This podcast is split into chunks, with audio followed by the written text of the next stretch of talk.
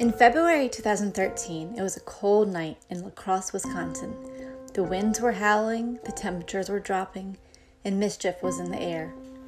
On that quiet evening, the sounds of gunshots rang through the air, ricocheting off nearby buildings as a car sped off down the road, billowing exhaust clouds that tangled the steam of warm air rising out of the manholes in the road. Shell casings tinkered against the pavement. The smell of hot bullets penetrated the air. Bystanders called the police with the tail number of the vehicle as victims clasped their chests and legs in agony.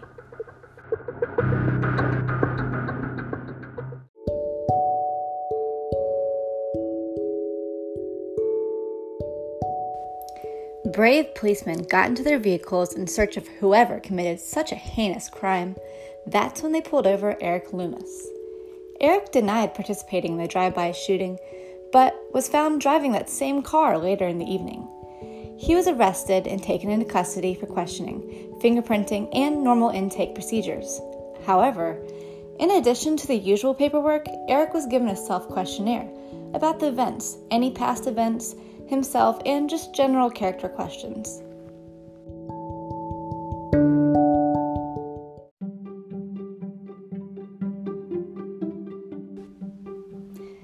At his pre sentencing hearing, Eric was charged with attempting to flee an officer and operating a vehicle without the owner's consent. He pled guilty to both charges. Upon his guilty pleas, Wisconsin sentenced him to the maximum sentence of six years in prison with five years of extended supervision. What makes this case interesting is how the judiciary came to the decision. You see, they used an algorithmic assessment tool called COMPAS. COMPAS stands for Correctional Offender Management Profiling for Alternative Sanctions. This is a proprietary software created by a company called Northpointe.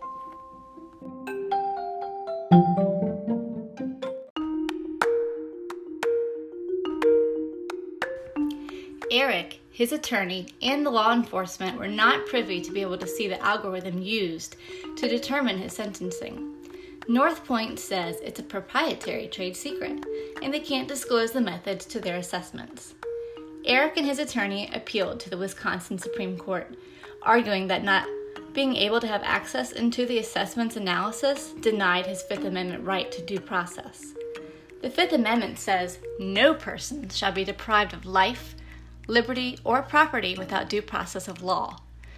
They also argued that the assessment used gender as a factor and brought in an expert witness to testify that argued that COMPAS should not be used for incarceration decisions because too little is known about the software and there are other sorts of information that the court should know about the individual cases. But unfortunately, the Wisconsin Supreme Court denied his appeal for new sentencing. They argued that their decision was not solely based on the COMPAS analysis the Wisconsin court was in agreement that COMPAS should not be the only determining factor at sentencing, and that a judge's judges should still exercise discretion.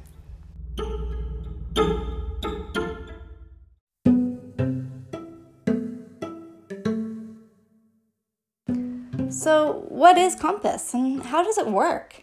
Well, it's a four step process with a series of checks and balances. It begins at the intake process by giving the offender a self report evaluation to fill out. This is later cross checked by a lie detector test using, quote, bizarre and unlikely items which collectively aim to identify offenders who are being defensive or attempting to not be self revealing. Now, what defines, quote, bizarre and unlikely items is uncertain and not defined. The next step is a sampled interview given to the defendant by an individual from the court system that has been trained using the COMPAS software. Now, keep in mind on the website, their basic package only gives the trainees two days of training, unless otherwise requested. So you'd have to think with all the budgetary constraints our local and state court systems face, one could possibly assume they only receive the minimum two day training, hardly making them an expert. The third step is a guided discussion. Again, there is not a description of what that means. And the final step is checking the last two steps with two more validity tests, including a random responding test that looks for any inconsistencies, and then an inconsistency test that examines an offender's social history, their predicted risk levels from the assessment, and the profile of risk factors pertaining to that offender. If anything is uncovered, then more tests are performed. But again, it doesn't go into what further testing may be done.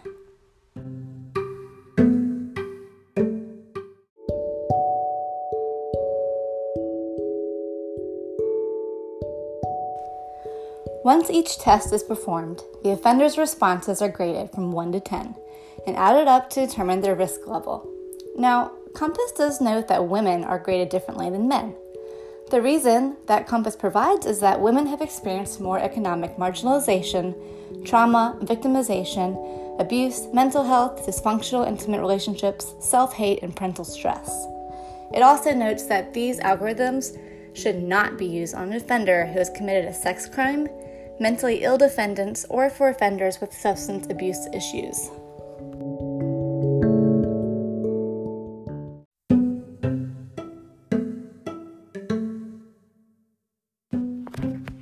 Finally, it compares the risk levels to the offender's quote norm group. There are eight identified norm groups, including male prison uh, and parole, which is males that are incarcerated in prison or on parole, males who are in jail, males who are on probation, or a mix of everything. Then there's also females in prison or on parole, females in jail, females in probation, or a mix of everything, again, with females. So, all this sounds somewhat fair, right? Well, here are what the issues lie. First, when you're given written directions on how to do something, you tend to follow them verbatim, correct? The assessment is aimed to use as a factor helping the judges in a case make a decision so they technically have discretion in their decisions. What people fear is that the decision making will become machine like, where they will see the decision made and stick with it without factoring in personal factors from the individual's history. Second, there are very few studies that have been done on COMPAS. It was originally made to be used for probation and parole departments to help decide treatment options and somehow became a nationally rolled out pre sentencing tool. These are decisions of people's lives and should include a little greater care and thought than a simple algorithm to determine an incarceration length. Third, it generalizes the whole US as a population instead of factoring in local norms and local zip codes. If they use local norms, it could be a more fair assessment, but would require constant studies and upkeep of the software. Fourth, there was a study done by ProPublica that shows that COMPAS is more than twice as likely to determine a black defendant guilty than a white defendant. This is due to bias built into the algorithm, which is the heart of the issue of why the algorithm was built in the first place to reduce bias.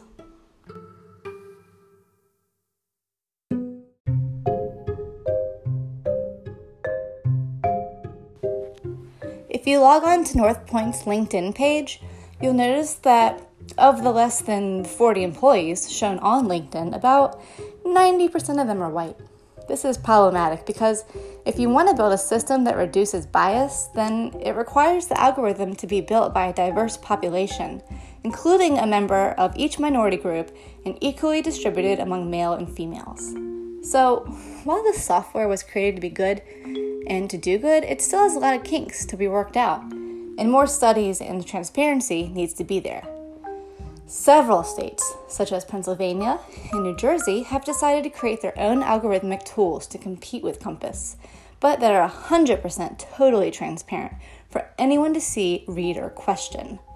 These nine factors in their public assessment tool include the age of the offense, current violent offense, pending charges, prior misdemeanors, prior felonies, prior violent convictions, prior fail- failure to appear in the past two years, and prior failure to appear before the past two years before that, and prior sentence to incarceration. And through all of this, the judge's discretion is allowed. Besides, who would you rather decide your sentencing? An algorithm built by engineers, scientists, and IT majors, or someone who holds a doctorate in law, plus 10 to 20 years of experience before becoming a judge? I choose the latter any day. On a final note, Virginia has been using this COMPAS system since 1994. Just a little something to think about.